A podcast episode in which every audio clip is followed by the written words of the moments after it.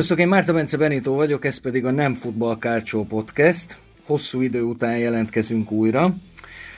És a mai vendégem, megadjuk a módját az újraindulásnak. A mai vendégem Szabó a Spiller szakértője, és most már mondhatjuk, hogy a Hogyan nézzünk foci meccset című könyv társszerzője, jól mondom? Jó, igen. Pontos teljes címén olvasd a játékot. Igen. Hogyan nézzünk foci meccset? Igen, hát így sem mutattak még be, de hát nem mondom, hogy nem melengeti meg a, a szívemet, és nem esik jól.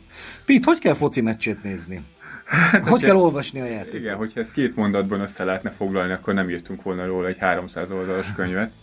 Mi is arra törekedtünk igazából, hogy ez ne egy ilyen, ilyen szájbarágos történet legyen, hogy nem azt írtuk le, hogy hát haver ne a labdát nézd, hanem mindent, ami körülötte van, hanem picit így sztorikon keresztül meséljük el, hogy bizonyos játékstílusok hogyan néznek ki, hogyan alakultak ki, mik azok a taktikai elemek, amik jellemzők a mai labdarúgás, hogy ezeket hogyan lehet észrevenni a pályán, milyen csapatok hogyan használják, hogyan alakultak át játékosok, játékos szerepkörök, tehát egy picit ilyen szerteágazó, de mégis szerintem sikerült valami olyasmit összehozni, hogyha valaki a végére, akkor már egy ilyen picit komplexebb képe lesz a labdarúgásról, és más hogy fog nézni talán a meccsekre, amikor mondjuk bekapcsolja este a BL-t. Nagyon jó. Na de most nem ezért hívtalak, hogy erről beszélgessünk, bár egyet kérdezek még. Szerintem erre a kérdésre, hogy hogyan kell meccset nézni, szerintem a, a legtökéletesebb válasz az, hogy élőben hmm. a stadionból, mert ugye értemszerűen nem vagy hozzákötve a, a kameramanhoz, aki általában a labdát követi, mert ahogy mondod is, Bizony. a fontosabb dolgok azok nem, ott, nem feltétlenül a labda környékén Én indítottam történik. is a Twitteren egy, egy, egy részes sorozatot, ami a esztétikailag kielégítő kameraállások néven hmm. fut, amikor így nagyjából olyan szögből látjuk a pályát, a totálkép, hogy szinte az összes játékos egyszerre van a pályán. Most például a a Real Madrid Barcelona meccsen sikerült ezt egy ilyen szögből közvetíteni, és az valóban nagyon kielégítő, de hát hmm. nyilván a legjobban abszolút élőben lehet ezt látni, akár a kapu mögül, sőt igazából a pálya bármely pontja, hogyha nem a, az első sorban ülsz a pálya szíve mellett. Igen, az, az gyilkos. Na, amikor utoljára beszélgettünk, akkor azzal a felütéssel hívtalak meg, hogy Max Allegri gyáva szare vagy, akkor megállapodtunk abban, hogy mi állapodtunk meg. Nem gyáva szar, de de ő picit már ebbe belefásult saját magába, és ebben nem fog már tudni kilépni. Aha. És így néhány hónap eltelt, és így továbbra is tartom a véleményemet, hogy Max Allegri már nem nagyon fog változni, és hogy a Juventus játéka nem változott az előző szezonhoz képest, ugye szerintem most már egyre magabiztosabban lehet kijelenteni. Uh-huh. Vagy én legalábbis egyre magabiztosabban jelentem ki, ez biztos. Uh-huh. hagyjuk most azt, hogy gyáva szar Allegri. beszélgessünk egy kicsit arról, hogy szerinted és ez egy nagyon fontos kérdés, és nagyon kevés helyen láttam egyáltalán kísérletet arra, hogy megpróbáljanak erre válaszolni, hogy mi a baja ennek a Juventusnak, és elsősorban taktikai baja van ennek a Juventusnak. Szerintem igen, és ezen túl azért lehet rétegekre bontani, és megközelíteni úgy, hogy miért működött Allegri x évvel ezelőtt, és miért nem működik most, hogy miért nem működött már mondjuk akkor sem, amikor őt először eltávolították a Juventus-t, hogy a másodjára még nem távolították el, hiába nagy az óhaj és a sóhaj ennek az irányába. Hogy Allegri alapvetően picit hasonló edzői filozófiát követ szerintem, mint mondjuk Carlo Ancelotti, meg alapvetően az olasz edzői filozófia, hogy mi alkalmazkodunk ahhoz, hogy milyen játékosaink vannak, és számukra próbáljuk a lehető legideálisabb körülményeket megteremteni.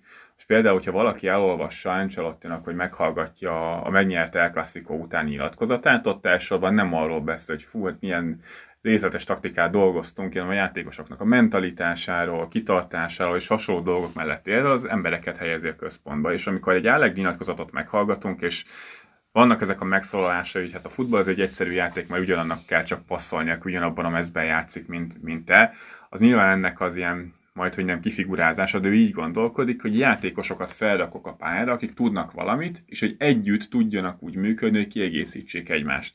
Ez azért nem párosul feltétlenül olyan szinten vonalzóval, körzővel kimért játék, mint mondjuk egy Pep Guardiola esetében, sőt, akár még ugye Andrea Pilót is ide tudnám sorolni. Viszont, hogyha ezeket a profilokat jól egymás mellé sikerül rakni, lásd a Real Madridnál, akkor ez tud működni. A Juventusnál szerintem ez nincs meg, és ezért mondtam azt, hogy ennek bőven vannak ilyen távlati okai is, amire szerintem a legutóbbi beszélgetésük során is volt, hogy az átigazási koncepció mondjuk úgy már ott a távozása óta, hát finoman szólva nem áll a helyzetnek a magaslatán. Mondjuk, hogy nincs. Amikor Allegri legutóbb volt a Juventusnak az edzője, akkor éveken keresztül ennek a csapatnak volt szerintem a legjobb kerete a szériában. Megvoltak azok a profilok, amik kiegészítették egymást, és hogyha volt is benne egy-egy gyengébb lánc, aki nem volt kiemelkedő képességű, de mondjuk egy szeretét a játéknak nagyon jól tudta, akkor a többiek ezt felhúzták, meg kiegészítették egymást. A Juventusnak a kerete szerintem most maximum akkor tudná kielégít, hát ilyen kielégít, kielégítgetni Allegri-nek az elképzelését, hogyha egy egészséges lenne egyszerre. Egy Pogba, aki gyakorlatilag egy szemében megoldaná azt, hogy a labda eljusson a középpályról, mondjuk a támadó harmadba 16-osan belőle, akár egészséges lenne, vagy nem lenne eltiltott éppen egy Dimária. Ezek a profilok, hogyha benne lennének a Juventusban, akkor ez tudna jobban működni. Uh-huh. Nekem egy gondom van igazából, hogy jelenleg a most rendelkezésre álló játékosokat sem rakja úgy fel a pályára Allegri, hogy az ő profiljuk az érvényesülni tudjon. Uh-huh. Talán a legjobb példa erre most a, ez a Torino elleni meccs. Ha jól emlékszem, akkor most vette elő először ezt a 3-5-2-t ebben a szezonban. Játszott már 3 2 nem volt benne köszönet, meg hogy mondjam, tehát ez egy ilyen hibrid dolog, amivel igen, próbálkozik. Igen, igen. igen, volt 4-3-3, 4-4-2, féloldalas 4-4-2, nagyon sok mindennel próbálkozott, de még hogyha ennek is vannak bőven hibái, de ha megnézem a játékos profilokat, meg hogy kire hogyan tud ez ráilleszkedni, akkor a legfontosabb alappillérei Juventusnak, szerintem ebben a helyzetben, így, hogy nincsen Di Maria, hosszú ideig nincsen még Pogba, az valószínűleg Vlahovics és Kostic egy játékos, aki helyzeteket tud kialakítani a szélről, meg egy olyan csatár, aki folyamatosan lövőhelyzetbe tud kerülni. És mi a mhm. Juventusnak a legnagyobb baj ebben a szezonban, hogy Vlahovic, aki egy elképesztő lövéseket termelő gép, nem jut lehetőséghez a 16-osnak a környékén se. És ez nagyon-nagyon meglátszik. A Torino elleni mérkőzésen a meccsembere volt, mert a félpályánál birkózott folyamatosan és tartogatta meg a labdákat, de megcsinálta, és voltak lövései is. Miért? Mert Kostics előtt volt terület, hogy felvegye a labdát és előre juttassa. Az egész szezonban nem voltak olyan jók a progresszív mutatói egyszer sem Kosticsnak, mint most a Torino ellen. Uh-huh. És ez nagyon jól nézett ki. Nem volt ez sem látványos, az első fél időben kutyául szenvedett ugyanúgy a Juventus, de még mindig ez tűnt egy ilyen működő képes dolognak és hogyha ezt össze is tákolja Allegri, még mindig ott tartunk, hogy ennek az egésznek a plafonja az nagyon alacsonyan van. A mhm. padlót lehet, hogy picit meg tudja emelni ezzel, de hogy összességében táblatokban gondolkodva ez ilyen sebeknek a bekötözése, miközben vérzik át. É, abszolút. Hát ezt ennél szebben nem is tudtam volna megfogalmazni, hogy amikor a Regisztáról beszélgettünk, amik, aki ugye meg is érkezett három nappal a szezon kezdete előtt körülbelül, vagy az átigazolási szezon jó, jó, igen. kezdete után, de még egy picit térjünk vissza Allegri személyére, mert ha jól értem, azt mondod, hogy, hogy, hogy ilyen egysíkú lett a, a gondolkodása, hmm ami azért nagyon furcsa, mert ugye, ha végnézzük az ő edzői pályafutását, 2010-ben, amikor ugye José Mourinho mindent megnyert az Interrel, akkor nem ő lett az évedzője, hanem Max Allegri, aki egy egészen pofás kis kájárit rakott össze, még ugye Nainggolan köré, hogyha emlékszünk rá. Aztán a Milánnal megnyerte a bajnokságot a következő évben, és utána érkezett a Juventushoz négy évvel, vagy három évvel később, ugye Conte három évet vitt. És ha végignézzük ezeket a csapatokat, és nem csak ezeket, hanem hozzátesszük azt is, hogy mondjuk kiemelve a Juventus két BL döntős csapatát, a 2015-öst és a 2017-est, ezek mindenféle szempontból borzasztó különböző csapatok voltak. Csak egy példát mondok, mondjuk a két BL döntős Juve, az egyik egy 4-3-3-mal állt föl, ugye a Barcelona ellen, pedig szokták mondani, hogy az csak Conte csapata volt, hát nem is, mert ugye az sose játszott négyvédővel, Két évvel később a Real Madrid nem pedig három védővel játszott, de lehet még sorolni sok mindent. A Milánnál például a hatosa, az Fanbommel volt, aki ugye megbotlik a labdába. Ez, ez is volt a baja egyébként, főleg annak a Milánnak, hogy nagyon sok helyzet jött ki Fanbommel, aki lőtt mindenhova, de a kapuba kevésbé. Tehát, hogy ebből kirajzolódik egy olyan edző, aki, aki összefüggésekben gondolkodik, és főleg megtalálja azt a formációt, ami az ő rendelkezésére álló játékosoknak talán a legjobb. És na, ebből nem látunk Na ebből nem semmit. látunk, de semmit az ég egy a világon, hogy ez micsoda. Ezt én sem értem teljesen, és nyilván ennek a keretnek is vannak a korlátai abból a szempontból, hogy hogyan sikerült ezt összerakni az évek során, de, de ez nyilván hogy fontosan látjuk ezekből a változtatásokból is, hogy vannak kísérletezések, de vagy ez nem akar összeállni, és az egészben szerintem a, a legfontosabb az, hogy mi a játék mögött meghúzódó alapvető elképzelés, és az pedig egy borzasztóan passzív hozzáállás. Ha végignézzünk a szériának a mezőnyén, és hogyan alakult át csak a szériá, Mióta Allegri ott dolgozott utoljára, a legutóbbi Juventusos időszaka óta, hihetetlen módon átalakult. Mindenki elkezdett magasan letámadni, embert fogni, kergetni az ellenfelt az egész pályán, és hogyha megnézzük a mostani Juventus-t, hát, hogy mennyire hatékonyan támad le mondjuk, így csak az adatot kiemelnék, hogy az ellenfeleknek a hátulról való építkezése az 83,4%-ban sikeres a Juventus ellen, ez egyébként a 15. legjobb, vagy az 5. vagy az 5. legrosszabb mutató, hogy az egész szériá mezőnyében.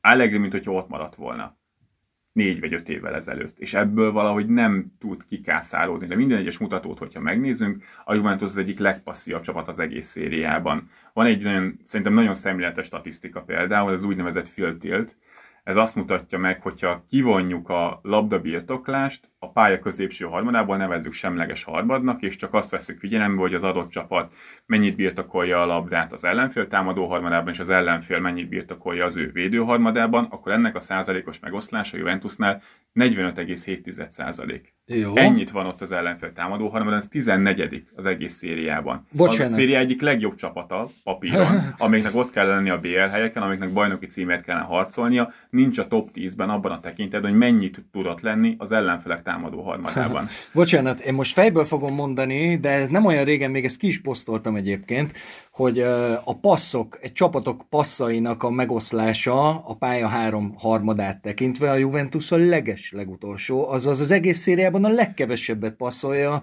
az ellen, a támadó, a saját támadó harmadában. Ezek, hogy mondjam, amikor legutóbb is beszélgettünk, én, és tavaly egész évben, még akkor is, hogyha ha te is ö, azt mondtad, hogy, hogy ez nem jó, az nem vezet sehova, én folyamatosan azzal védtem Allegrit, hogy az a probléma, hogy botrányos szarformában vannak a futbalistái, tehát senki nem tud semmiféle teljesítményt berakni a közösbe, ez kb. megmaradt, de, de nem lehet a végtelenségig ezt mondani, mert nem látszik az sem egyrészt, hogy mit akar csinálni, tehát nincsenek egyértelmű jelent, hogy mit akar, egyrészt, másrészt, és ez szerintem a nagyon komoly probléma, azok a játékosok, akik máshol kimondottan jó futbalistának tűntek, azok a Juventusban elveszett balfékként világtalanul tarangálnak a pályán. Kostics, a legtökéletesebb példa, de akár mondhatnád Vlahovicsot, akitől 5 méterre pattan el minden labda, mert olyan azért nyomás te, alatt hozzá, van. hogy Vlahovicstól azért a Fiorentina most bőven pattangattak el, de mi a különbség például egy Vincenzo Italiano féle Fiorentina, meg mostani Igen. Allegri féle Juventus között? Hogy, hogy az elpattanó egy... labdát Amrabat szedi össze. Hát meg, hogy mennyiszer pattanhat el a labda Vlahovicstól, mert pont ebben a filter statisztikában, a szériában a Fiorentina az első. Iszonyatosan sokat vannak ott a támadó Igen. harmadban. Hát csak onnan pont egy ilyen Vlahovic-szerű csatár hiányzik, aki Igen. ezekből helyzeteket tud vállalni, meg gólokat Igen. tud szerezni. Hát Ez a különbség tűnt, de most nem a Fiorentina a téma. Ö, abban, hogy a Juventus ennyire nézhetetlen, és ennyire gyakorlatilag kimondhatjuk, hogy kilátástalan. Mekkora szerepe van Allegrinek, az ő taktikájának, vagy az ő taktikája hiányának, és mekkora szerepe van annak, hogy, hogy egyszerűen nem értik a játékosok se, hogy mit akar? Hát a kettő szerintem valahol összefügg, és pont itt van szerintem a dolog nyitja, hogy Allegrinél nem tiszta az, hogy ő mit akar. Itt a játékosok fejében kellene meglenni egy olyan, hát nevezzük előképzettségnek, egy olyan játékértésnek, ami alapján nekik ezt fel kellene ismerniük, és Allegri ez alapján állítja össze azokat a profilokat, hogy ez működjön. Ez a Juventus keret valószínűleg erre nem áll készen, és ezzel kapcsolatban megint hoznék egy ilyen Real Madridos meg Ancelotti is példát, hogy Ancelotti is ilyen, hogy szabadjára engedi a játékosokat, nincs merev pozíciós játék, mennek a labda irányába, de úgy nagyjából megvannak azok a, az alapvető minták, amik alapján játszanak, de nincsen nagyon-nagyon kőbevésve. Ancelotti ezt mindig úgy tudja csinálni, hogy előtte, annál a csapatnál, ahol ő dolgozik, mindig volt egy edző, aki annak a csapatnak adott egy karaktert. Amikor leült a Chelseahez, akkor már volt előtte egy edző, Mourinho, aki úgy összefogta ezt a keretet, hogy már csak hozzá kellett nyúlni egy picit. De az alapok meg voltak hozzá, és azt lehetett finom hangolni.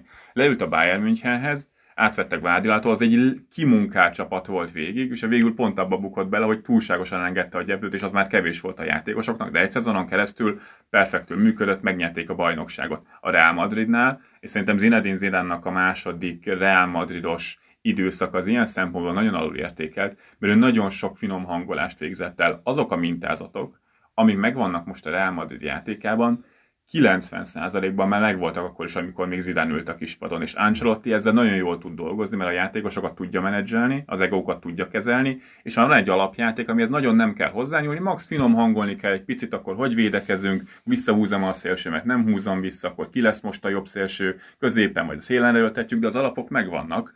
És allegri ezt nem érzem, hogy neki most ezt a Juventus, és ez akkor volt világos, amikor visszatért, és szerintem te is tisztában vagy vele, hogy ezt az alapoktól kellett volna újraépíteni. De ezt hányszor kezdte a Juventus? Azt mondják, hogy Pirlóval elkezdjük.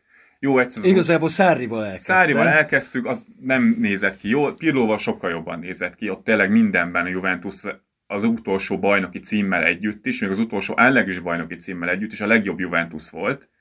Támadójátékban, védekezésben az Inter mögött abszolút a Juventus volt a második, és megint ez, amikor kis mintán ítélünk csak az eredmény után, a negyedik hely meg szar, Juventus ne legyen már negyedik. És, és ugye hogy negyedik és hely, hogy, negyedik. hogy kell hozzá az is, hogy a, hogy a teljesen esélytelen Hellas lebombázza a Nápolit. És azóta jött egy Allegri, aki ezt teljesen szétverte, nem tudott azokra az alapokra építkezni, hanem visszatért ahhoz, amit ő tud, mikor Pirlo pontosan egy ilyen sokkal merevebb, de kimunkáltabb rendszert akart kiépíteni, és szerintem azt jól is csinálta már azzal is, hogy Ronaldo szépen lassan elkezdte ebből az egészből kivezetni. Az, hogy az utolsó sorsdöntő mérkőzést egy edző nem rakja be Ronaldót, az szerintem elég sok mindent elmond arról, hogy mik a távlati célok.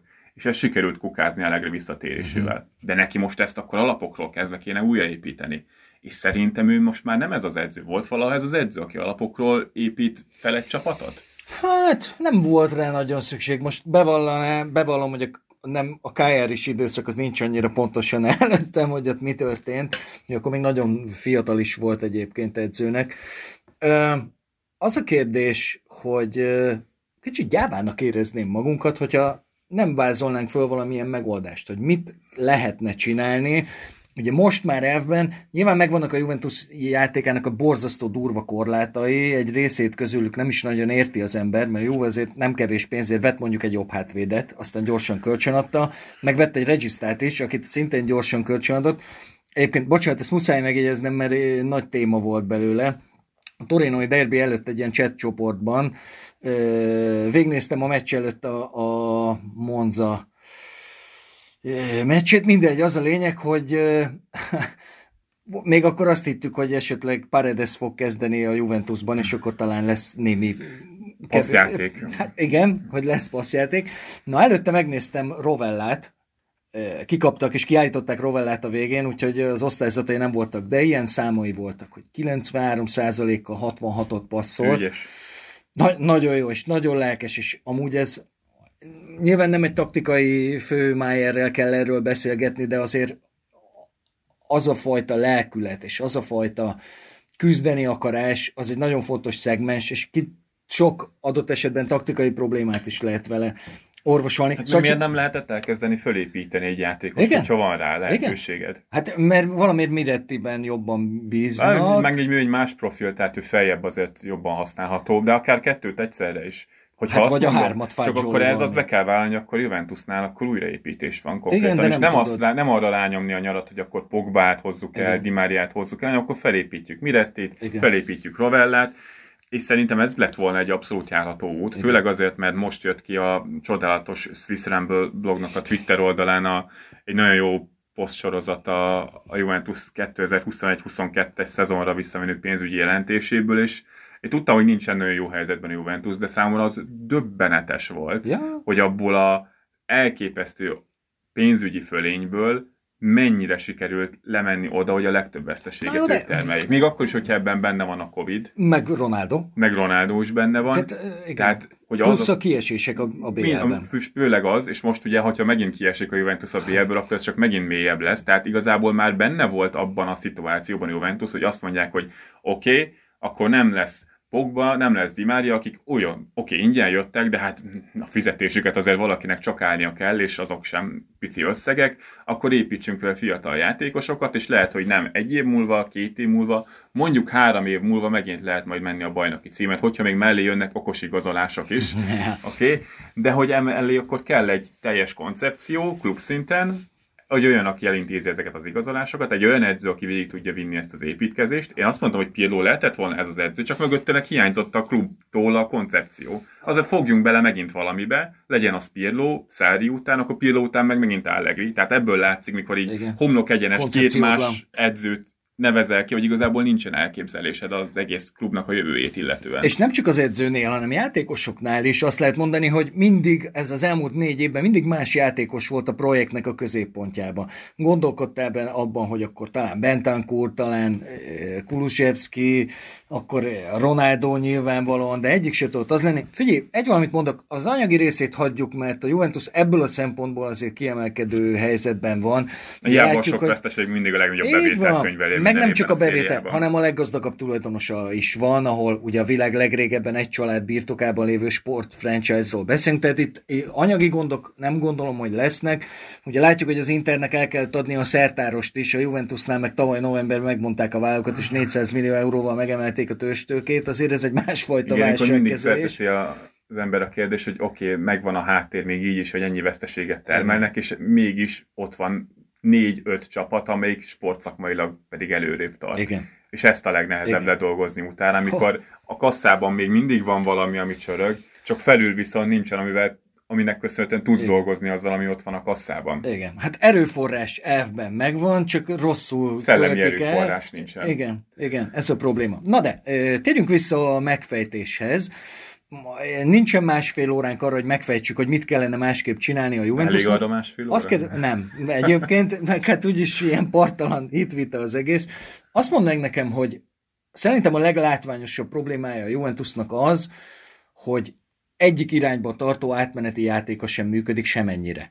Tehát ahogy említetted is, egyre több csapat támad le, a Juventus pedig mindegyik csapat letámadja, de a Salernitánál is, mert pontosan tudják, hogy nincsenek meg a passzláncok a Juventusban, Annyit elért Allegri tavaly a botrányos kezdés után, hogy a, a már nem kontraszt a rommá mindenféle jött-ment csapat, Igen. úgy, ahogy ezt rendbe raktak. De Egyébként mi... érdekes, hogy most direkt megnéztem a számokat a, a védekezés tekintve is, és az előző szezonban Juventusnak nem volt támadójáték, effektíve nem volt semmi az alsóházban voltak itt a, hát legalábbis a tabella másik, második felében a kialakított helyzetek számát, meg minőségét tekintve is, de a védelem az a harmadik legjobb volt az egész szériában. És azt mondom, hogy Allegri azt azért még össze tudja rakni. Hát ebben a szezonban a védelem is borzasztóan pocsék. Csak hogy milyen minőségű helyzeteket engednek, ebben a nyolcadik legjobb csak a Juventus. Uh-huh. Még ebben is sikerült visszaesni. Oké, okay, nyilván még kevés telt el a szezonban, ezen lehet kozmetikázni, de hogy még ez a része sincs úgy rendben. És pont ezért, mert, és ez megint csak egy ilyen elvi dolog, hogyha te mélyen védekezel folyamatosan, és lehetőséget adsz az ellenfélnek arra, hogy oké, te kompakt vagy, mindig összeálltok és szorosan álltok, de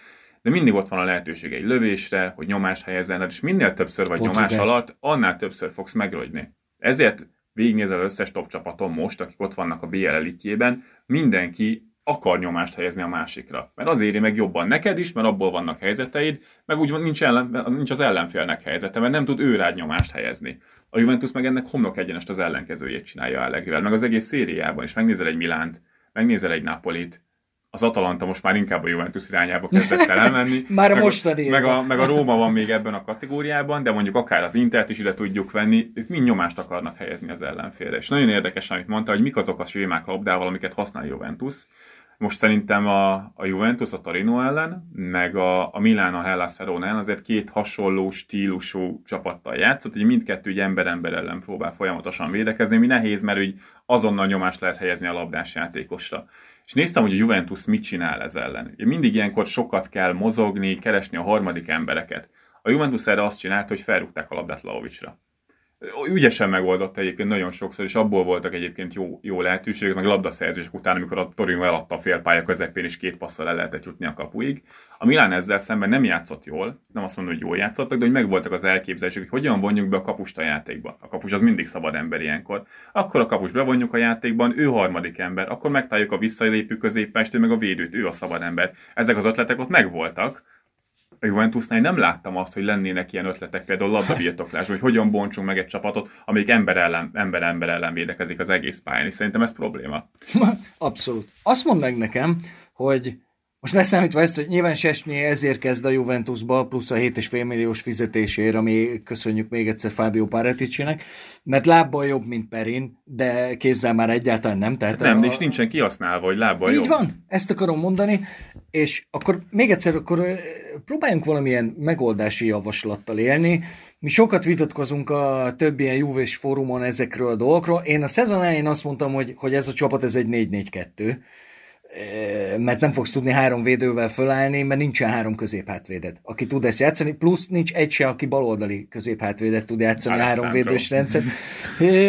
Alexandrok egyébként vannak egészen jobb meccsei idén, ez már több, mint amit el lehetett róla mondani. Én alapvetően, amikor évben. leigazolta a Juventus Kosticsot, én akkor azt mondtam, hogy akkor ezzel be kell vállalni, hogy te három védőzöl. Mert Kostics soha az életben nem működött semmi másban, csak ebben, amikor van előtte terület, tud felfutni, fel tudja cipelni a labdát, és be tudja adni. 4-4-2-ben helyzetben, amikor ő neki alapvetően egy magasabb pozíciót kell fölvennie, vagy neki kéne befelé nyitni a mögötte lévőnek, még hogyha inkább ilyen aszimmetrikus, akkor is a Juventus az nem fog működni, mm. és ez látszik Kosticsnak a számain is. Ezzel De a Kostics három védős rendszerben is iszonyú szarul néz ki, nem csak négy védős. Mert alapvetően nincsenek meg hozzá az alapvetések, hogy jut el hozzá a labda. Így. Magasan, és hogy jut el hozzá, hogy teremtesz neki területet. De a profilra, Kosticsal, Quadrádóval a két célen inkább azt mondom, hogy három védő. Hogyha van Di Maria, uh-huh. már el lehet gondolkodni egy ilyen aszimmetrikus 4-4-2, de lehet szerintem Di Mariát egy ilyen 3-2-ben Trekvártisztának is én ki lehetne próbálni. Próbál, próbálkozott is Azt vele. nem láttam akkor, de az teljesen jó elképzelés lehetne. Csak ez megint egy ilyen, egy ilyen tákolás, amikor megoldást keresünk, akkor szerintem ne abba keressük a megoldást, hogy akkor mit lehet most így összetákolni,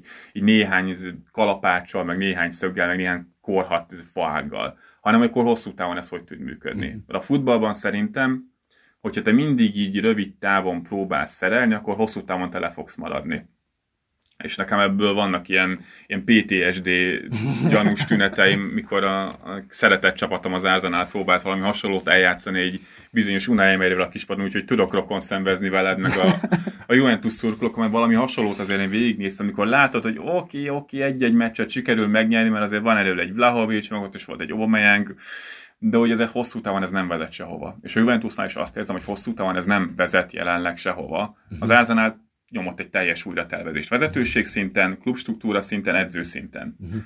A Juventusnak is erre van szükség, és Arrigo Sacchi azért szokott érdekeseket mondani. Nem, de inkább hülyeségeket, ezért nem, mondjuk igen, ki, hogy... Sok érdekesek, és nem túl pozitív kontextusban, de szerintem, amit például most mondott a, a Juventus kapcsán, azt szerintem fején találta a szöget, nyilván nincs benne semmi újdonság, de ő azt mondta, hogy le kell tenned a voksodat egy játékstílus és rendszer mellett. Ha, ha nagy játékosokat veszel, de nincsen mellé egy játékrendszer, ami megengedi nekik, hogy kihozzák magukból a maximumot, akkor nem érsz el vele semmit. Uh-huh. Ez szerintem összefoglalta a Juventusnak a jelenlegi helyzetét, meg amit mi is mondtunk, és a Száki talán még mindig jobban ért a futballhoz, mint, mint te vagy én, és ez összefoglalja ezt a szituációt. És ezért ez a nagy dilemma, hogy akkor Allegrivel lehet-e építkezni. Én azt mondom, hogy nem. Uh-huh. Hogyha lehet is, nem éri meg mert nincs olyan magas ennek a projektnek a plafonja, ahova a Juventus szeretne szerintem eljutni. Uh-huh. Itt egy teljes klubszintű újratervezés kell, sportigazgatótól kezdve, edzőn keresztül, és azzal be kell vállalni azt, hogy kaparunk a negyedik helyet legjobb esetben a következő két-három évben, és ha bejönnek az igazolások, minden jól működik, van egy olyan edző, aki lerak egy rendszert, egy játékstílust, amit úgy döntött a Juventus mostani vezetőség, hogy ilyen edző nem kell, mert akkor térjünk vissza Allegrihez, akkor lehet szerintem miről beszélgetni. És ez nagyon nagy nagyon sok nagy csapatnak egy ilyen sarkalatos pontja, lásd Manchester United, akik pontosan ebbe vannak benne, akik úgy tűnik, hogy egy edzőt már találtak, de az edző mögé még nem rakták oda a működő klubstruktúrát, és ő is így próbálgat szerelni hosszú távon. Az Ázanálnál és átétánál ugyanez volt rövid távon, itt szerelgetett, meg próbálta lerakni az alapokat, uh-huh. de igazi eredmények csak akkor jöttek, amikor maga a klub struktúra mögötte kiépült, és tudták, hogy van egy rendszer, és rendszerbe mindig könnyebb jó játékos hozni, mert pontosan tudod, hogy mire van szükséged. Ha most megkérdezed Allegrit, én nem biztos, nem biztos, hogy meg tudnám mondani, hogy ebbe a Juventusba pontosan mire lenne szükség ahhoz, játékos fronton, hogy jobb legyen, vagy versenyképesebb legyen, hatékonyabb legyen. Mert én mhm. például nem tudom megmondani, hogy van egy játékos, akit, hogyha berakok, az működni fog. Uh-huh. Nekem az ötletem lenne, valójában a legnagyobb probléma, és ez nagyon furcsa, mert Pirlo óta konkrétan, sőt igazából Szárina is, de Szárina az volt a probléma leginkább, hogy, hogy nagyon sok játékos már lefelé ment. És euh, én nem értettem egyet azzal, hogy nincsenek meg a Juvénál a játékosok a Száriba ahhoz, mert megvoltak, szerintem kb. ugyanazt föl lehetett rakni, Igen. mint ezt a, a klasszikus uh, Alan Hamsik uh, féle középpályát, csak ott lefelé ment Matuidi nagyon gyorsan öregedett, 35 évet, Pjanic teljesen elvesztette a fonalat, stb. stb. De azóta folyamatosan a legnagyobb probléma szerintem az, hogy, hogy nincsen olyan középpályás, Nincs egy box-to-box középpályása a Juventusnak. Az, aki, aki minden játékelemben hasznos, cserébe van olyan, aki egyikbe sem, de mondjuk van egy Rabiot, aki egész jól védekezik, van egy... Egy McKenny, aki még a boxon belülre odaér, meg sokat szaladgál, de... Én ezzel sosem értettem egyet. Szerintem mckenny maximum hatosként lehetne használni. Van nagyon rossz volt a sákéban. Igen, igen mindenki ezt mondja, de nem tudsz egy Juventus szintű csapatban, nem tudod Weston McKenny-t nyolcasba játszatni. Nem létezik, nem lehetséges, hogy egy, hogy egy Csávó, aki nem tud mit csinálni. Hát egyrészt, másrészt mit tud igazából, nagyon sokat tud futni, nem van nagyon lassan, bár most szörnyen nézett ki utóbb, és meg rohadt jól fejel. Igen, a McKenny szerintem így nagyon szépen összefoglalja, hogy mi, mi az egyik gond a Juventusszal, mert ő egy ilyen tipikusan... Szerintem az Locatelli. A Locatelli is, de, de a McKenny meg az a játékos, akit hogyha egy X rendszerbe raksz be, ami köré fel van rakva egy olyan középpálya, vagy egy olyan játékrendszer, ami csak azt emeli ki, amit ő tud. És Pirlo ezt próbálta összehozni, úgyhogy nem volt egyébként neki sem hatosa, de McKenny ott jobb volt, mint most. Mert mit kellett csinálnia, hogy futnia, felérni a 16-oson belőle. Mert ő ezt tudja. Erre a legjobb példa Angliából Conor Gallagher. Fiatal, nagyon jó játékos volt, egy elképesztő jó szezonja a Crystal Palace-ban, lőtte a gólokat, iszonyatosan sok labdát szerzett az ellenfél térfelén, Visszatért a Chelsea-be, és kiderült, hogy szegény srácnak a Tuhelféle rendszerben nincsen posztja, mert konkrétan ő középpályásként alig passzolt. Teljesen kivonták a játékból, csak arra használták, hogy fusson, támadjon le, és érjen oda a 16-oson belőle. Uh-huh. Tuhel berakta egy kétfős középpályára, és szegény úgy el volt veszve, nem tudta, mit kell csinálni, hogy fel kell venni a labdát, McKenny ugyanez, nagyon limitált szerepkörre tudott használni, de akkor ki kell egészítened úgy az ő hátrányait, hogy olyan profilok vannak mellette, vagy olyan mankók vannak mellette, hogy ez ne tűnjön föl. És ez meg nincs meg megint a Juventusnál. Oké, ki lehet rakni a szélre, hogy ne kelljen megint csak középen fölvenni a labdát, onnan is befelé játszik, de nem az építkezésben kell részt vennie, csak akkor nincsen jobb oldalad konkrétan. És ez a baj a Juventusnál, hogy megint csak így le lehet menni szerintem ezekbe a szintekbe, hogy oké, okay, itt lenne még egy jó játékos, Real Madrid, ott mindenki világklassz is. Ott mondhatja aztán Ancelotti, hogy oké, okay, játszatok, csinálj, a bal oldalon próbáljunk támadni, mert ott van a Vinicius, ott van Benzem, és ott cserélgessétek a helyeteket, bontsuk meg ott az ellenfelet. A Juventusnál jelenleg ezt nem tudott csinálni. Akkor még tudtad, amikor ott volt Pirlo, Tevez, Dani Alves, és akkor ezzel tudtál van, hogy oké, okay, akkor az Alves labdabirtoklásnál picit középpályást játszik, védekezés, meg visszajön hátra a védőnek, mert meg tudta oldani, és van egy játékintelligenciája, meg képesség, hogy meg tudja csinálni. A Juventusnál a képesség sincs meg most ebben a keretben, azon a szinten, ahol szeretnék, ahol Nem szeretnék a képesség, a, a forma. Sok helyen a, a képesség is. Na majd mindjárt rátérünk Spallettire, és akkor beszélünk Igen. erről is. Egyébként a Spilett ilyen szempontból nagyon érdekes, mm, hogy akkor mennyire kell rendszerben gondolkodni, és mi működik meg hogyan. Volt egy nagyon érdekes nyilatkozata most a, a, az Ajax elleni BL meccs után, amit az angolok nagyon csúnyán félrefordítottak. Úgy fordították le, hogy mint hogy a Spalletti azt mondta volna, hogy a futballban már nincsenek rendszerek, az üres területeket kell megtalálni. Ami egyébként igaz a második fele, de ő nem azt mondta, hogy nincsenek rendszerek, mert a futballrendszer az mindig van, abban is van rendszer, amit Ancelotti csinál, még abban is, amit Allegri csinál, csak nem működik jól mondjuk Allegrinél. Ő azt mondta, hogy sémák nincsenek. És a Napoli sem sémákban gondolkodik, hanem a labda körül próbálnak kombinációkat keresni, és folyamatosan megvannak a rotációk, a középpályások, a szélsők, a szélső hátvédek között is így bontanak, hm. és ezeket a kapcsolatokat építi fel például Spalletti is, ezeket a kapcsolatokat próbálja felépíteni Ancelotti is, allegri például ezek a kapcsolatok nincsenek meg. Nincsenek meg hozzá a játékos profiljai sem, de neki sincs meg nem tudom, az a hozzáállása, hogy egy ilyen proaktív stílus meg tudjon hm. valósítani, most a Napolinál is megvan, mert ott viszont az nagyon jó Spallettinek, hogy arra, amit ő szeretne most játszani, megvannak a profilok. És ugye melyik volt előbb a tyúk vagy a tojás, azért játsza ezt, mert megvannak hozzá a profilok, vagy azért vannak meg a profilok, mert ezt szeretné játszani. Tehát ha, ez így ilyen... Nagyon jó. És e, szerintem az edzői létnek és az edzői munkának az egyik leges legfontosabb része, ha nem is feltétlenül taktikai szempontból, az, hogy és akkor itt nyilván sok összefüggésről beszélünk azzal, hogy egy, hogy egy játékos a képességeinek melyik részében teljesít, az alján, a tetején, a közepén. Minden játékos rendszerjátékos. És akkor igen, és akkor a kérdés valójában az, hogy edzői feladata az, hogy egy játékos formában lendüljön, vagy az edző átfordítva, az edző hibája-e az, ha tudod, hogy van egy játékos, Filip Kostics, aki kb. az egyik legjobb futója volt az európai klubfutballnak, és idén meg egy határ szerencsétlenség. Az összes beadása közül 10-ből 9-szer berúgja a védőt, ezzel rögünk mindig, már írjuk mindig, hogy műanyag, tudod, a csocsós izével, mert nem tudja beadni se a labdákat, nincs sebessége, nem tud a védekezésbe se, és nem tud passzopciót kínálni, ami a legkeservesebb ebbe az egészbe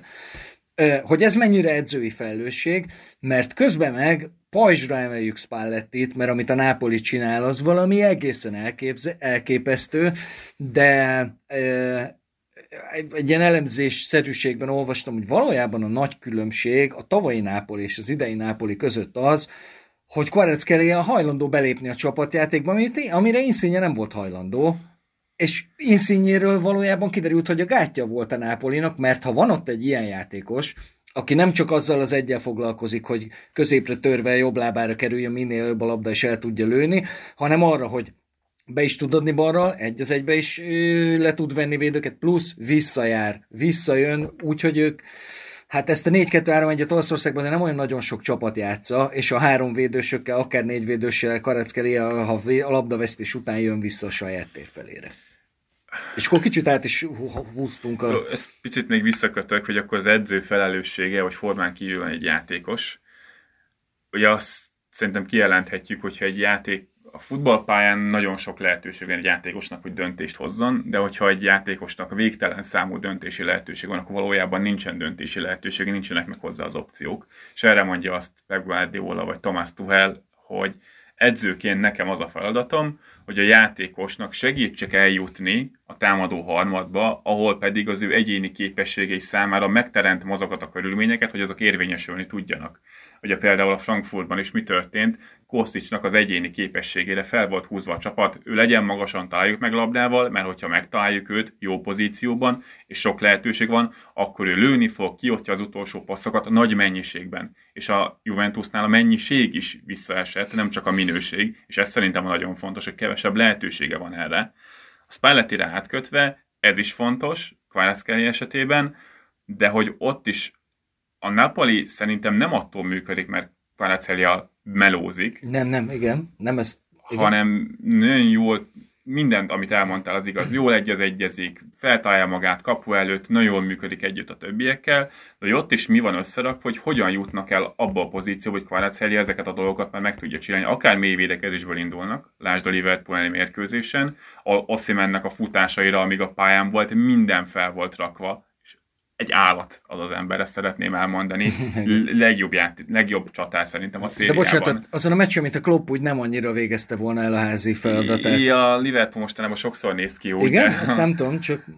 De igen, ott is Ossimennek a labda nélküli mozgása van, szét lett húzva teljesen a Liverpool, és Spallettinek is megvannak azok a pici ilyen meccs közbeni módosítás, hogy meccsre a meccsre módosítás, amitől ez működni tud, de a Napolinál a big picture, azt szerintem ettől a középpályától működik. Szerintem nagyon kevés olyan meccs volt, talán egy az egész szezonban, ahol nem a szezon elején volt még, amikor Elmász kezdett, és nem Zselinski, de ez a Zselinski, Angvissa és Lobotka.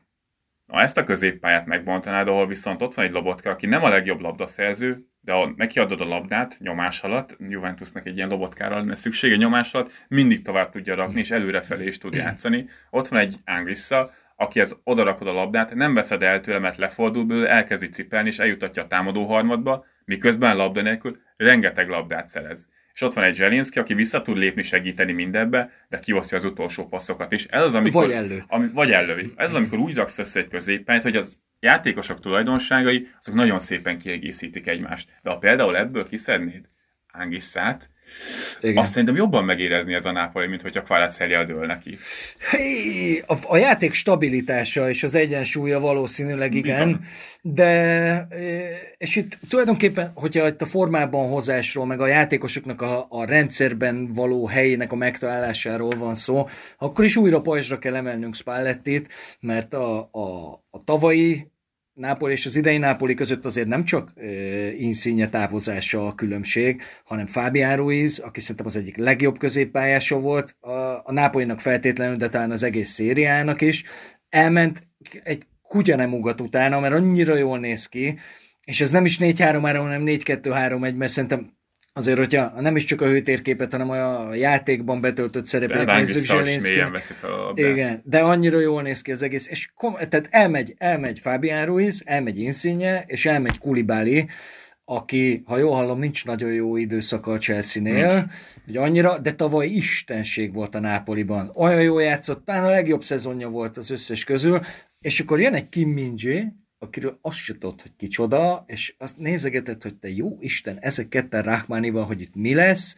és azt látod, hogy Kvareckeli a kb. ugyanez. Én annyit olvastam róla előtte, hogy a Juve megpróbálta elhozni, akkor aztán korai volt, nem is jött össze dolog, de fogalmam nem volt róla, hogy ő ennyire iszonyú jó játékos, és Spalletti meg megvonta a vállát, és ebből hozta ki ezt az egészen elképesztően hatékony rendszert, ami most ugye mindenféle ilyen több top 5 ligás rekordokat döntöget. Az végignézzük Spallettinek az egész pályafutását, ő mindig megcsinálta azt, még hogyha nem is, egy ötlet nem is volt én konvencionális, de át tudta vinni, mert úgy gondolta, hogy az a működőképes. Nyilván a Rómánál Tottinak a hamis 9-esként játszatása mind közül a, a legkiemelkedőbb, de hogy... hogy?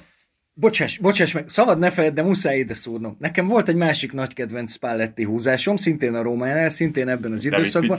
Nem, Perrotta. Perrotta. Akit feltolt kb. Ja, tízesbe, igen, igen, igen, és semmi más dolga nem volt, csak visszaszerezni a labdákat, igen. és olyan nyomást fejtett ki ezáltal a Róma, az is egy nagyon okos gondolata volt. Spallettinek egyébként iszonyú jó a sajtója, őt nagyon-nagyon magasra tapsolják hogy az internet, hogy a nem túl jó internet fel tudta építeni arra a játékot, hogy Kandréva találja meg Icardi fejét a 16-osan, ami a legkevésbé látvány látványos Spalletti csapat volt mind közül, de működött, mert a BL végle meg lett hosszú idő után az Internek ezzel a játékkal. És itt a Napolinál is azt érzem, hogy őt viszont tényleg a rendelkezésére álló játékosokhoz tudja, hogy ezekkel támadó futballt kell játszani, proaktív focit kell játszani, le kell támadni, birtokolni kell a labdát, mert ezekkel a játékosokkal erre vagy alkalmas. És megint csak a, a védőknél szerintem ez a leglátványosabb, hogy Kolibalinak az előző volt talán a legjobb szezonja, és hogy bejött a helyére Kim Min aki jó játékos, nekem is tetszik, ahogy játszik, meg Blackmani sem tűnik most egy rossz védőnek, de ugye a védőknél van leginkább az, hogy minek szolgáltatott ki őket és a Napolinál nincsenek kiszolgáltatott helyzetben a védők jelenleg, hanem nagyon jól be vannak védve csapatszinten, azzal, hogy visszaszerzik magasan a labdát, azzal, hogy mindig náluk van a labda, és inkább a proaktív oldalát tudja megmutatni Kim is, amikor náluk van a labda, és nem az, hogy folyamatosan nyomás alatt van, mert lehet, hogyha egy olyan csapatban játszana, mint most a Juventus, oh. hogy a meccsek nagy részében a saját védőharmadában védekezik, akkor nem néz neki annyira, és valószínűleg Rákmány meg biztosan nem néz neki annyira egy olyan rendszerben. És szerintem ez a különbség igazából a, a kettő dolog között, hogy miért tud mondjuk egy védő kinézni jól az egyik csapatban, meg kevésbé jól kinézni egy másikban, sok mindentől függ, de ez mindig az, hogy a rendszer mennyire segíti az ő munkáját, vagy éppen mennyire egészíti ki az, aki mellette játszik. Abszolút. És ha itt visszaköthetünk egyébként Allegri-re és a Juventusra, itt is visszaköszön ez a, a teljesen megmagyarázhatatlan baromság, hogy nagyon nagy nyomás alatt vannak azok a védői a Juventusnak, akik nem jó védők. Tehát Bonucci az életében nem volt jó védő, de a ott is miért lévő... működött Bonucci is mindig? Mert, mert mellette volt. volt egy Bárzai, és volt mellette egy Kieli, és ők eldugták. Igen, igen, igen. Jó, hát háromvédős rendszerben egyébként is, tehát minél kevesebb párharcot kell megvívni a Bonucci-nak, annál szerencsésebb egy csapat, de minden nem akarok visszamenni a Juventusra. Viszont, ha pörög az időnk, és még van egy nagyon fontos dolog, amit mindenképpen szeretnék megkérdezni, hogy most a két végletet megnéztük a Nápolival, meg a, a Juventusszal, a, a Rómával kapcsolatban érdekelne a véleményed, annál is inkább, mert uh, mourinho sok éve követed és látod. Sajnos. Egyetértek ebben. Azt mondd meg nekem, hogy, hogy hogy tud ennyire szarul kinézni a támadójátéka egy olyan csapatnak, amiben ilyen tömény mennyiségben van tehetség? Milyen értelemben érted, hogy szarul néz ki a támadójáték? Gólképtelnek a csapatok. A gólkép. Nem rúgják be a helyzeteket. Ugye egyetlen csapat van, amelyik magasabb minőségű helyzeteket dolgozott ki ebben a szezonban Nápolinál, a Róma. Csak egy, ez okay. az érdekes, hogy mindjárt mondom, mire akarok kiukadni, hogy teljesen máshogy érik el, mert a Róma az még passzívabban védekezik, mint a Juventus. És ott is az van, hogy ha kell, akkor vissza a saját térfelünk, és teljesen mulinyós futball, de a, de a Rómánál megnézed a támadó profilokat, erre a játékra tökéletesen alkalmasak. Tökéletesen alkalmas erre egy Temi Abraham különösen, tökéletesen alkalmas erre egy Zanioló, és tökéletesen alkalmas arra egy Dybala, és hogyha megkapja a labdát, akkor ezeket a játékosokat ő megjátsz, vagy ő fejezze Oké, okay, bocs, most mondtál három játékost, mondtál három játékost, ugye három védővel most, én ezt is tavaly ugye én elképedve néztük, most már ez az új realitás, hogy három védő, tehát akkor ez egy 3-4-2-1 jobbára, amit látunk ettől a Rómától.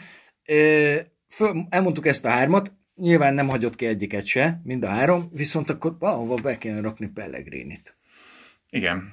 És őt be, be lehet rakni, mondjuk Hát akkor beáldozol valamit a védekezésből, hogyha őt ebbe a duplába akarod berakni, de hát ugye mindig azt mondjuk, hogy akkor kell a mélység előre, valakinek ki kell maradni, és hát látjuk, hogy a Dybala játszik egy csapatban, és ő az első számú választás, akkor kell mögé a mélység. Ő megadja mindig a lehetőséget egyezőnek arra, hogy, hogy tudjon rotálni, de ugye alapvetően miért működik, vagy nem működik ez a Róma, ugye ez a helyzet kihasználás, hogy mindent kihagynak, nagyon érdekes, hogy erre igazából soha nem fáztak rá. Amikor rengeteg helyzetük volt, akkor megnyerték a meccséket, nem 3-0-ra, meg nincs, de 1-0-ra. Vagy hoztak pedig, egy X-et úgy, vagy hoztak egy X-et. őket. Egy ilyen meccsük volt az Atalanta ellen, ahol úgy kaptak ki, hogy aztán tényleg rengeteg helyzetük volt, és elbalfaszkodtak minden. Amikor viszont nem nyertek a meccsek többségében, Juventus ellen, nem volt lehetőségük. Tehát a Róma azért nagyon kétartú csapat, hogy vagy meg tudják csinálni, hogy erőből lerohanják az ellenfelüket ezekkel a támadókkal, Spinazzoláékkal, szánvidő pozícióval azért szépen tudnak szélesíteni, vagy igazából nincsen semmi. És ugye ezért furcsa a Róma, mert van egy ilyen egyik véglet és másik véglet,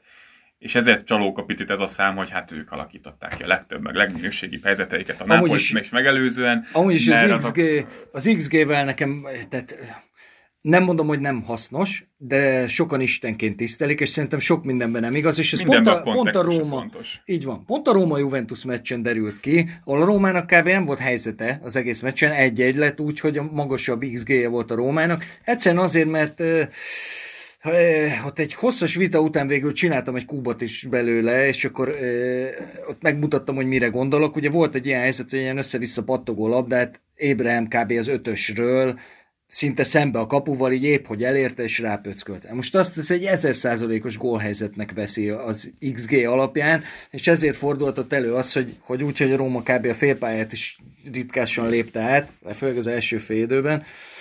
E, így alakult ki, hogy jobb volt az XG, de mindegy, nem erről akarok beszélni.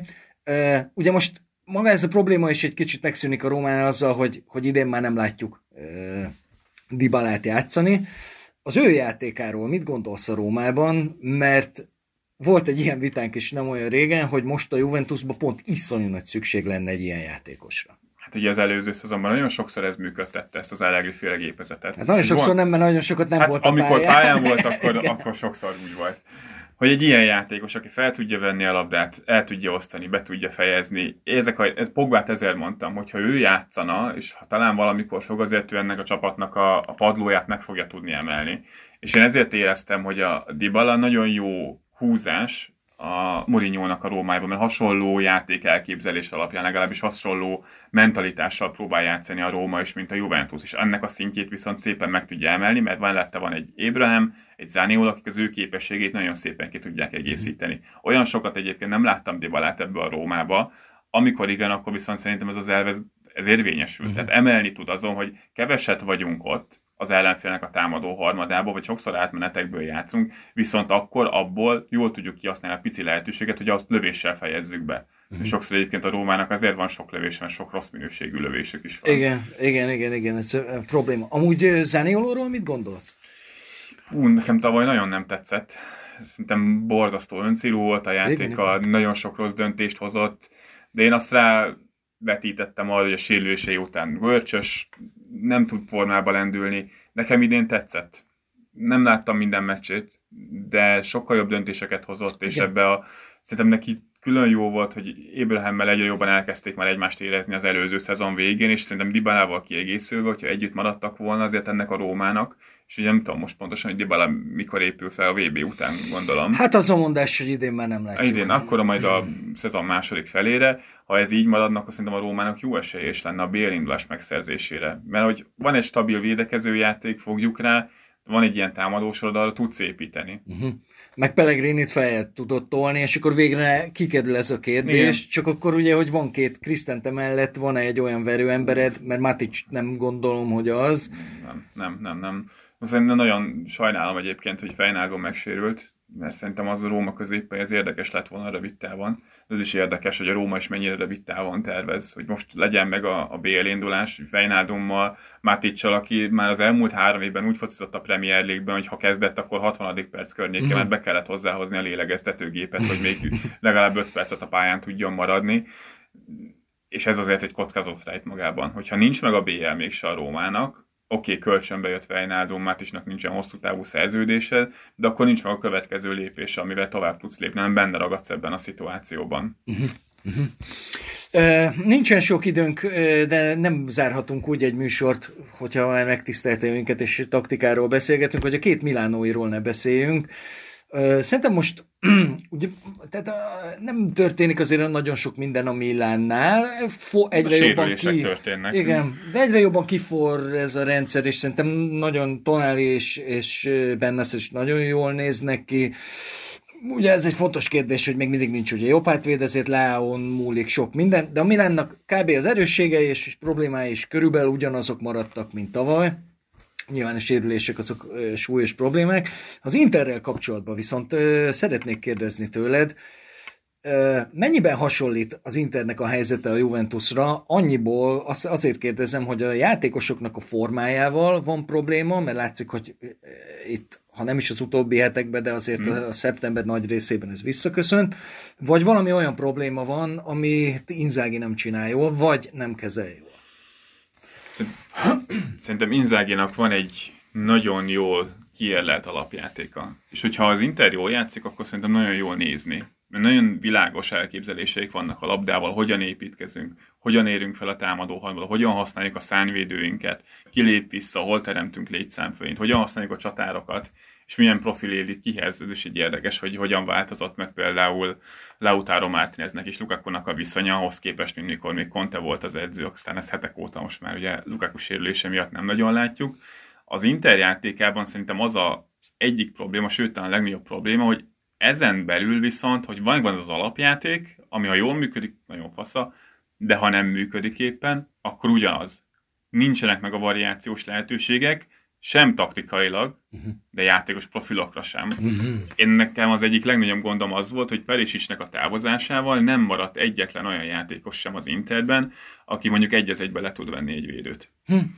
Hát Gossens-től szerintem várták azért talán. Hát csak Tudod, nem játszik. Mi? Igen, de ő sem de az, nem aki egy az egybe le, levesz, hanem ő is inkább ilyen hát, szempontból hát, Dumfriesre hasonlít, hogy területbe meg tud indulni, ki tudja osztani az utolsó passz, be is tudja fejezni, de nem fog neked egy az egyben bontani. És egy ilyen játékos sincsen igazából az Internek a keretében, aki egy olyan meccsen, aki beáll az ellenfél, nem tudunk labdajáratással bontani, mert picit fásultabbak vagyunk, pontatlanok a labdák, és ez sokszor előfordult uh-huh. ebben a szezonban az Internél, akkor egy az egyben megcsinálom, és megvan a létszámfőnye uh-huh. szituáció támadó harmadban. Ez a profil szerintem hiányzik most ebből az Interből, ezt nem sikerült pótolni. Hm.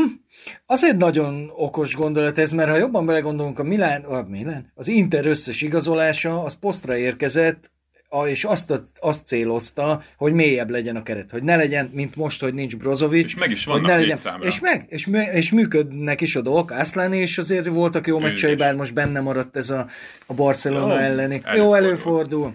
Azért egy Camnóba a 90. percben oda kerülne a kapu elé, kis Albán, vagy Koszovó, nem is tudom, valamelyik az, de mindegyik igazolás az azt jelentette, hogy, hogy mélyebb legyen a keret, hogyha valaki kidől, akkor ne legyen probléma. Tehát ez is abba az irányba mutat, amit te mondasz, hogy, hogy van egy áterv, és abba bízunk. És akkor akkor is, ha valakinek nem megy, akkor is inkább oda cserélünk. Allegrinél nincsen áterv, nem tudunk bízni. Az internél viszont csak egy áterv van. Na jó, de már az is jobb, nem? De az Tehát persze, már, az sokkal jobb. Mert van egy áterv. Jól van, jól van, jól van. Hú, egy órája beszélgetünk lassan. Uh, még egy dolgot kérdezek tőled. És egy kicsit most kilépve ebből a, a szériás dologból, ez, ez jó dolog, hogy az olaszok, tehát mázliuk van ezzel most az olasz kluboknak, hogy nincs ott a VB-n a válogatott? Hmm. Mert én egy kicsit úgy érzem, hogy igen. Valójában sokan úgy vannak vele az anyátokat. Fú, de nincs kedvem hmm. hozzá. Szerintem az sose jó, hogyha egy válogatott nincs kint a VB-n, pláne az olasz. Azon gondolkodtam el, hogy hol tud megjelenni annak az előnye, hogy a, az olasz válogatott nincs kint a VB-n. Az Európai Kupa porondon? Mert ott azért nem biztos, hogy sokan maradnak, akik ki tudják ezt használni. Nem maradnak sokan? Hát legalábbis a BL-ben nem feltétlenül. Ugye az Internek most már nagyon jó esélye van tovább Igen. menni, a Juventusnak nagyon nincs jó esélye tovább menni. Szerintem a Juventus kiesett Igen, hát a Benfica sajnos nagyon jó, és nekik van játékuk. Így ott én is azt mondom. Csak ilyen apróságokban tart előrébb, mint a Pici különbség van a, a portugálok javára. Ki van még? A... Hát a Nápoli. Ja, a Nápoli Szerintem ők tovább vergődik magukat. Valahogy a sikerülni fog. És meg a Milán. Meg a Milán. Hát még igen, az a kérdéses. Ha nem tudsz megvenni egy Salzburgot, akkor ne is Tehát itt az négyből kettő, ami jó eséllyel, Napoli biztos, Inter jó eséllyel, a másik kettőből egy bizt, szinte biztos kieső, a másik pedig necces.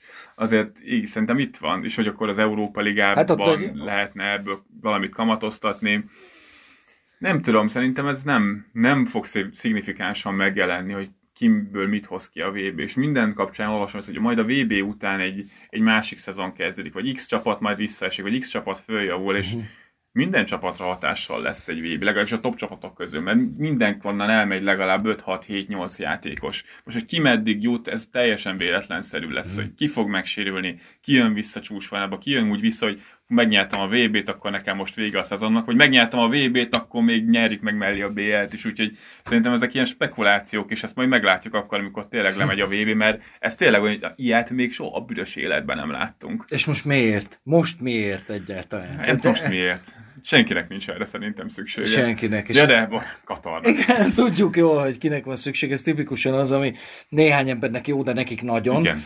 És akkor hát így el leszünk ezzel. Ha még egy, tehát a BL-t megbeszéltük, azért az erről beszéljünk még, mert ott meg aztán még inkább, ugye mindkét római csapat, most ezzel a Fiorentina... Az megy... Európa Ligában mennyire kiemel, hogy a Láció az egy bluff? Hát, hát bluff? Fú, nem jó a Láció. Nem jó a Láció. Hát e, néztem a Fiorentina elleni meccsüket, és konkrétan felidegesítettem magam rajta, mert meg előtte megnéztem a Láció számait, és így ilyen... Jó, bocsánat, mondjuk, hogy 0-4 lett 0-4 lett a Láció és... javára, ami és abban a meccsben minden benne volt, ami a Fiorentinának a szezonja, meg ami a Lációnak az, hogy Provedel minden, Provedel meg, mindent. erről meg minden, de amikor az első két lövésedből gólt lősz, onnantól kezdve nyilván a másik csapat beszopta. Igen. A Fiorentina meg akármennyit van ott, és akármennyi helyzete van, nem tudnak soha gólt lőni, vagy legalábbis nem eleget. De ez a Láció, ez nem jobb csapat szerintem, mint a Juventus. Jobb formában van. Oh, és jobban jön ki a lépés. Nehéz. Védekezésben elképesztő passzívak ők, és megvan ez a Száriból, ami egy Milinkovic Savicsal, Immobilével azért tud működgetni, de csapat szinten szerintem hosszú távon ez a Láció, hát most oké, okay, ott vannak elő, de hogy itt bajnoki cím, meg bajnoki versenyfutás kapcsán a Láció nem. Én sem ők gondolom. már az előző szezonban is nagyon durván előn felül teljesítettek. Az, hogy ötödikek lettek, szerintem játékminőségben nem volt benne abban a Lációban, hogyha meg lesz idén is az Európa Liga, akkor azt mondom, hogy kihozták magukból a lehető legtöbbet. Mm. Nagyon furcsa dolog ez, és uh, itt újra az edzőkre lehet visszautalni, hogy te például el tudtad képzelni azt, hogy Veszino 8-asba fogod látni az életedbe, Veszino játszani, és nem játszik rosszul. Tehát, hogy Szári is azért megtalálgatja az embereinek a helyét, nagyon jól tudja használni immobilét, mert immobilét tudni kell használni. Mert látszik az olasz válogatottban is, hogy mennyire óriási nagy különbség van a között, hogyha immobilán egy 16-oson belül kell Fox in the boxot imitálni, amit ugye nem tud, Igen. vagy hogy tud lendületből érkezni. Szerintem Szári nagyon okos, és szerintem jól felmérte annak ellenére, hogy egyetértek veled abban, hogy azért itt, itt is, mint a Juvénál megvan a plafon nagyon erősen, még most van az, hogy a, a plafon fölött teljesít a Láció, és ilyenkor általában... A közelében. a fölötte szerintem fölötte? Ő, szerint ebben a szezonban, az, ha csak az eredményeket nézem, és a mutatott játékkal vetem össze, akkor bőven-bőven fölötte. Védekezésben is, és főleg védekezésben. De támadásban azt elfogadom, hogy egy immobilével, Milinkovic Savicsal te kevésből is tudsz viszonylag sok gólt lőni. de védekezésben ez a Láció, ez, ez nem néz ki jól. És oké, okay, persze át is alakult a védelem erre a szezonra, de hogy nem, ha az összeáll, akkor még lehet, hogy, hogy kiegyenesedik, de egyelőre a hmm. Provedel tartja őket szerintem a víz Abszolút. fölött nagyon sok mindenben. Igen. És az nem jó, hogyha a kapus tart az téged nem. a víz fölött. Az nem jó, az, nem, az biztos, hogy nem. És közben meg ott van egy csomó, tehát hogy most mi fog történni. Mi baj a immobilének? Mert ugye megsérült az előző meccsen, nem tudjuk mennyi időre, de a következő időszak nagyon durva, most mennek, mennek Bergámóba, vagy fogadják az Atalantát, nem tudom, de az Atalantával fognak játszani, aztán jön a két sorsdöntő elmeccs, ugye az elcsoportjukban minden négy csapat öt ponttal el, és november elején megjön a derbi.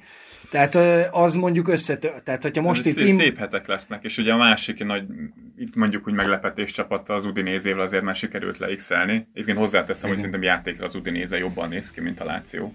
Csak ott nincsen immobile. Nagyon, nagyon jól néz ki az Udinéze. Az mindenképpen nagyon Meg jól néz ki. Ő is nagyon jól néz ki. Hát az, na, eh, Szóval kb. az utolsó lenne, akit De akarnék a saját az, csapatomban. Az szerintem tipikusan az a példa, amikor hozol egy edzőt a kispadra, ugye Szottilt, és ő viszont összerak egy olyan játékrendszert, ami maximalizálja a te keretednek a képességeit. Például az, hogy a Roberto Pereira kirakta szárnyvédőbe, és onnan befelé játszogatva hát, működik. a is. Játszott, de, de most az, hogy szarul. onnan befelé játszik, jönnek Igen. felén Gasperin is a közép hátvédek, és ez teljesen jól Igen. működik. És Én a... megemelte ennek a csapatnak a szintjét. Ők se lesznek BL-be, nyilván. Hát, Lát, láttunk jó, már olyat. Hagyja valahogy még egy Európa konferencia ligából oda tudná vinni őket, az is azt mondom, hogy egy elképesztő teljesítmény lenne. Ah.